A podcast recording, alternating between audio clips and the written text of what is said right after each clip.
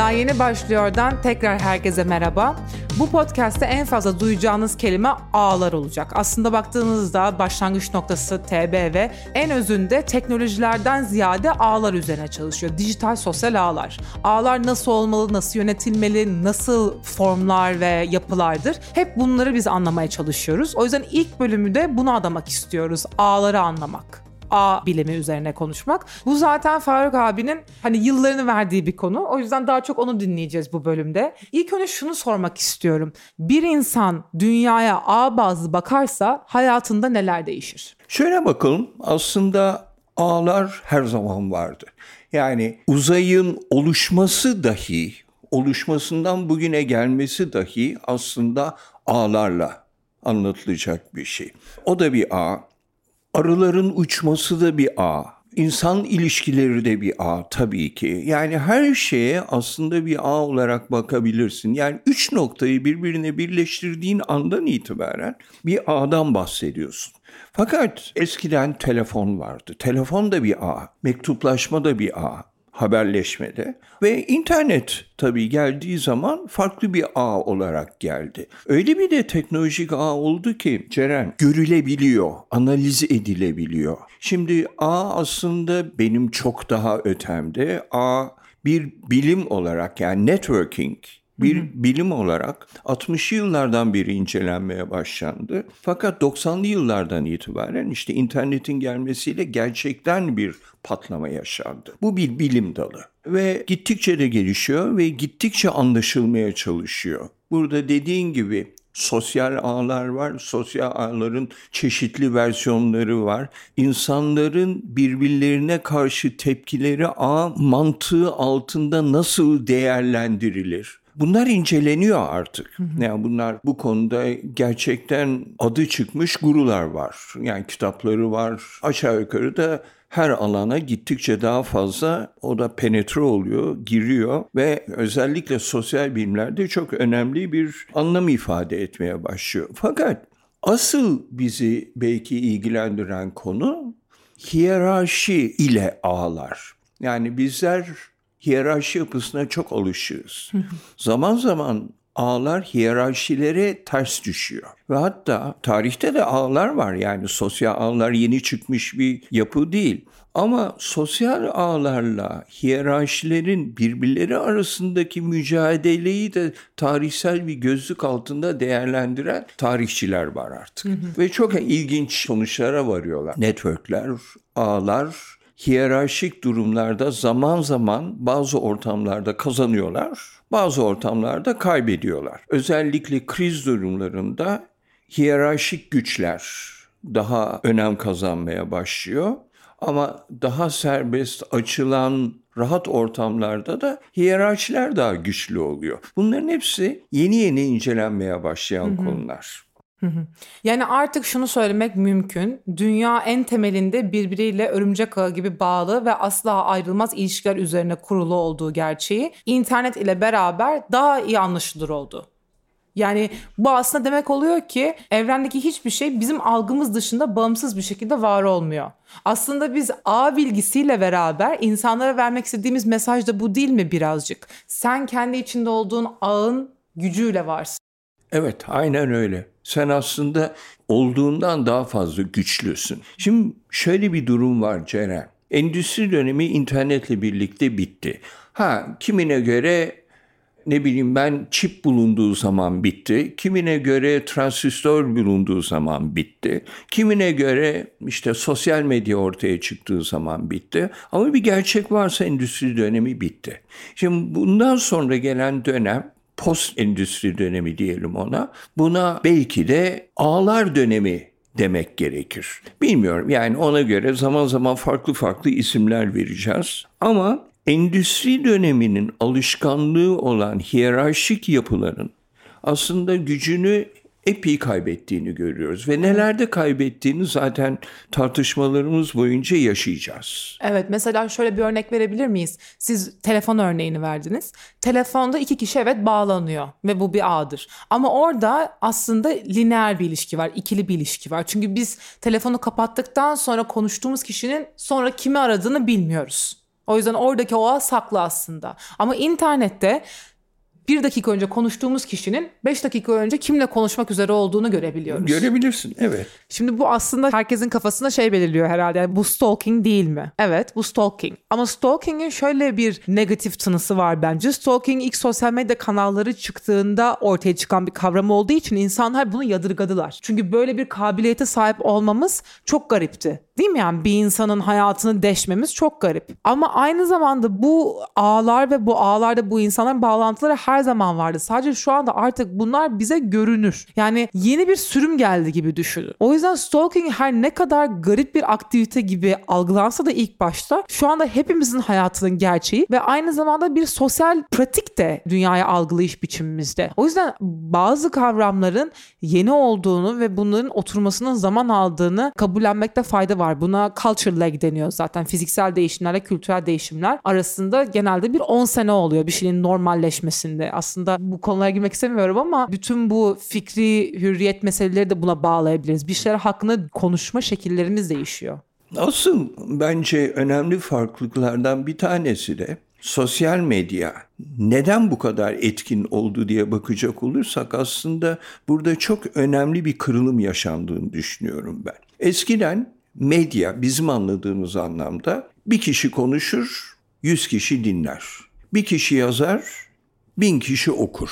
Şu anda herkes yazabiliyor, herkes konuşuyor, herkes dinliyor. Yani birebir bir ilişkinin çoklanması var ortada. Bu eskiden yoktu. Yani vardı tabii aslında hiç yoktu demek değil. Telefonda aslında böyle bir şey ama bunun çoklanma oranı o kadar büyük ki ve o kadar hızlı ki bu ister istemez temelde çok büyük farklılıklar getiriyor. Meşruiyet sorunu. Tabii ki. Tabii ki mesela bugün yaşadığımız en büyük sorunlardan birisi bu yalan haber. Evet. Evet. Eskiden bu filtrelenebiliyordu. Hı-hı. Ne bileyim ben bir bir basın yasası vardı. Hala var vaka ama yetişemiyor. Ama bunu bugün uygulayamıyorsun. Herhangi bir yanlış haber normal doğru haberden altı kat daha hızlı yayılıyor. Yani bu değişiklikleri evet. içselleştirebiliyor muyuz? Bu değişiklikler evet. zaman zaman çok tehlikeli oluyor. Bunun için farklı bir yapı, yapılaşma gerekiyor. Farklı bir algılama gücü gerekiyor. Bak bizim bence COVID ile birlikte bence önemli bir değişim, bir kırılım, hatta bir travma yaşandı dünyada. Fakat çok farklı bir şekilde adapte olduk. Örneğin çalışmalar devam etti. İnsanlar evlerinden oturup çalışmaya devam ettiler. Bu da aslında farklı bir ağın oluştuğunu gördük. Ama mesela bir şeyi gözden kaçırdık. Yani bence bu burada tartışmamız gereken konulardan bir tanesi. Ağlarda bir güçlü ağlar var, bir zayıf ağlar var. Hı hı. Güçlü ağlar bizim işte organizasyonel ilişkiler, hiyerarşik ilişkiler. Bunlar zorunlu, yaşadığımız tanımlanmış ilişkilerdi veyahut akrabalık ilişkileri. Bunlar tanımlanmış ilişkiler. Ama buna karşılık bir de zayıf ağlar var. Evet. Mesela senin tesadüfen karşılaştığın bir insanla diyelim kart alışverişinde bunu. Ya evet. köşe başından geçerken çarptın, özür diledin. Bir sohbete daldınız veya bir lokantada otururken yan masada birinden anlaştınız. Evet. Burada farklı bir yapıda oluştu. Aslında mesela A bilimiyle meşgul olanlar, sosyal bilimde bu işe meşgul olanlar şunu söylüyorlar. Fırsatlar zayıf ilişkilerde yatıyor. Otur, oturmuş ilişkilerde değil. Buralarda insanların tesadüfen diyelim bir toplantıya gittin veyahut bir sempozyuma gittin. Sempozyumda bir kahve arası verildi. Oradaki iki üç insan bir arada aynı masada kurabiye yerken tanıştı ve birbirlerine kart alışverişinde bulundu. Asıl ilişkiler burada yatıyordu. Bir şey daha söyleyeceğim. Covid dönemi zayıf ağların çok azalmasına neden oldu. Hı hı. Ve e, onun yerine de o sürece hiçbir şey konmadı. Çünkü öbür senin doğrudan doğruya ekran başında kurduğun ilişki hep belirlenmiş ilişkiydi. Tesadüfe dayanmış ilişkiler değildi. Evet bu biliyorsunuz Granovetter diye bir sosyal bilimcinin çalışmalarından doğan bir şey. Ee, zayıf bağların kuvveti diye bir çalışması var. Ve şöyle bir araştırma yapıyor Granovetter. Harvard'da çalışan bir öğretim üyesi.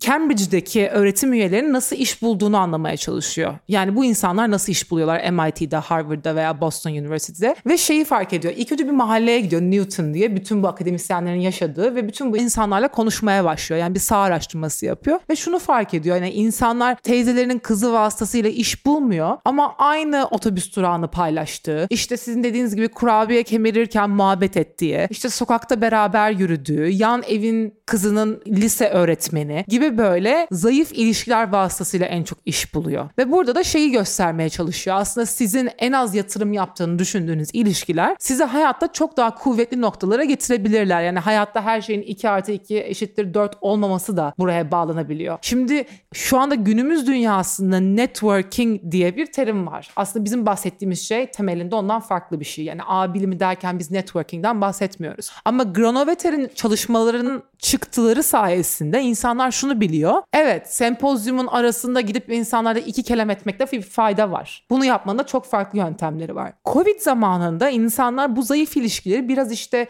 bizim başlangıç noktası olarak kurmaya çalıştığımız gibi etkinliklerle de yakalamaya çalıştılar. İşte bir sürü Zoom toplantılarına girdiler. Orada o ilişkiler yakalanmaya çalıştı. Bir bağlar kurulmaya çalıştı. Ama zor bir şey o zayıf ağı internet üzerinden kurmak. O yüzden aslında bizim bu kadar teknolojiyle içli dışlı olan insanlar olarak da vermek istediğimiz mesajlardan biri teknoloji dünyasında vasıflı kalmanın en büyük yollarından biri o analog elementleri de hala hayatına tutuyor. E, aynen öyle. Aynen öyle. Yani o kadar dünya değişiyor ama bir takım geçmişten gelen yapıların da burada e, tutulması lazım. İster istemez. Yani her şeyi tamamen yok edemiyorsun. Ama yeni yapıları içselleştirmeyi becerebilmek lazım. Bunu öğrenebilmemiz lazım bunu. Aynı noktaya geliyorum yani. Siz bu yapının içine doğdunuz ama biz, bizim kuşağımız size hala farklı farklı bir yapıyı empoze ediyorlar. Bunun yeni formasyonunu bulacak olanlar sizlersiniz.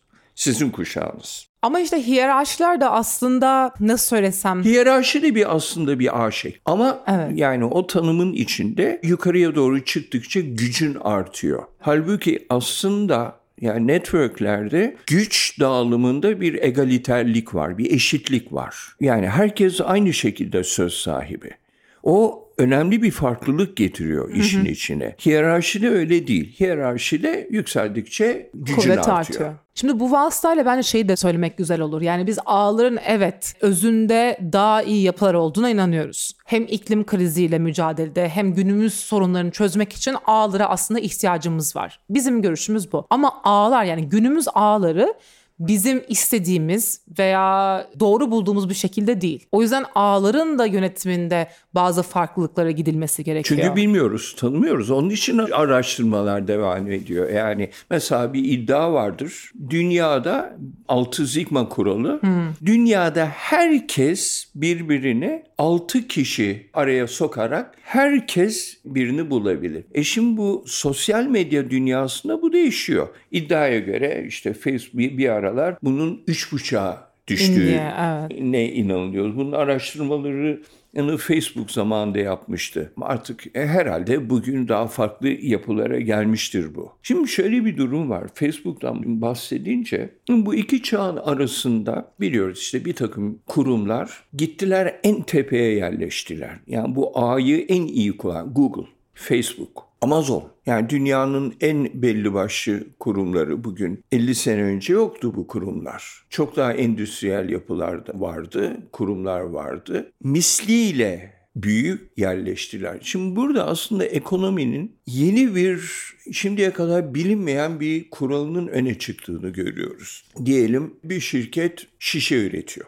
O kadar iyi üretiyor ki 100 tane üretiyor, 1000 tane üretiyor. Başka birisi geliyor 100 bin tane üretiyor derken birdenbire inanılmaz bir şişe fazlalığı doğuyor ortaya. O zaman da fiyatları düşmeye başlıyor bu şişeler. Bunu işte bu azalan getiriler kanunu dedikleri. Halbuki network ortamında ortaya çıkan yapılar, şirketler de bunun tam tersini kanıtladılar. Yani bir kişi ne kadar daha fazla kişiyle ilişki kurabiliyorsa o zaman değeri o kadar daha fazla artıyor. Ve influencerlar. Değeri de artıyor. İnsanın değeri artıyor veyahut konunun değeri artıyor. Bunun medyasını doğru dürüst kullanan bu şirketler buna hazırlıksız olunduğu için Gerler Tepe'ye yerleştiler. Yani artan getiriler kanunu aslında ilk defa internetten sonra farklı bir anlam kazandı. Şimdi öyle bir dönemdeyiz. Bu da önemli kesitlerden bir tanesi.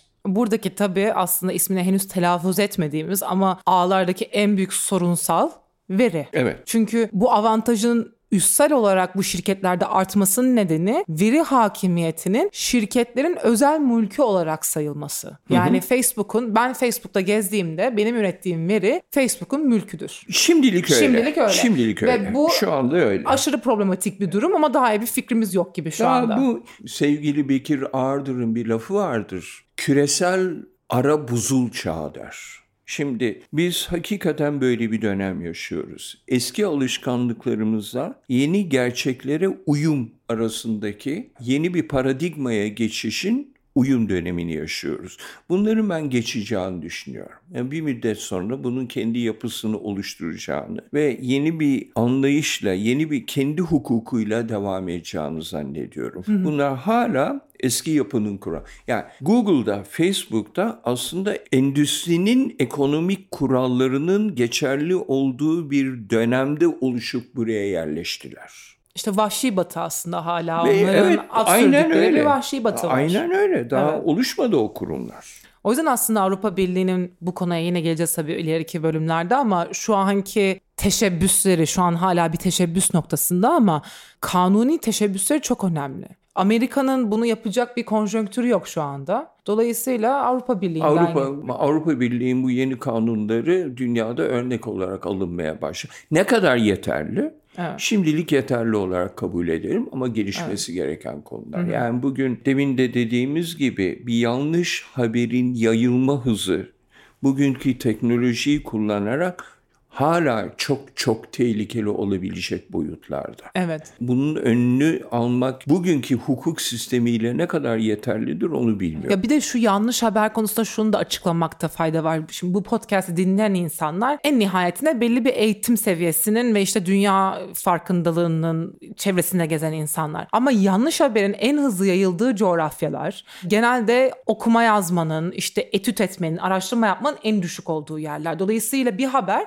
duygusal dürtülerle okunuyor. Yani ben bu haberi okuduğumda heyecanlanıyorum, korkuyorum. Öyle okunuyor. Dolayısıyla hani biz evet yanlış haberi ayırt edebiliyoruz ama ayırt edilemeyen coğrafyalarda bunun daha hızlı yayılıyor oluşu ve aynı zamanda o coğrafyalarda doğruluk kontrolü mekanizmalarının olmuyor oluşu bir şeylerin çok kötü noktalara çok hızlı gelmesini sağlıyor. O yüzden aslında yalan haber meselesi sadece işte atıyorum bizim kendi dünyamızdaki bir realite gibi değil de kriz bölgelerinde farkındalığın düşük olduğu yerlerdeki bir sorun olarak algılanması Pakistan'da yaşandı Pakistan, buna benzer Myanmar'da, olaylar. Etiyopya'da, Myanmar'da yaşandı. yani Aynen. Yani Afrika'da çok yaşanıyor. Asya'nın birçok ülkesinde yaşanıyor. Ama bu farklı yerlerde bizim çevremizde de yaşanmayacak anlamına gelmiyor. Birçok kez hazır- iletildi WhatsApp mesajları. Birçok kez iletildi WhatsApp mesajları. Mesela. Mesela evet tabii. Evet, hepimizin öyle bir eniştesi vardır herhalde. İşte dünya yarının sona eriyor. Yayalım. Yayalım Ben- bunu lütfen. evet.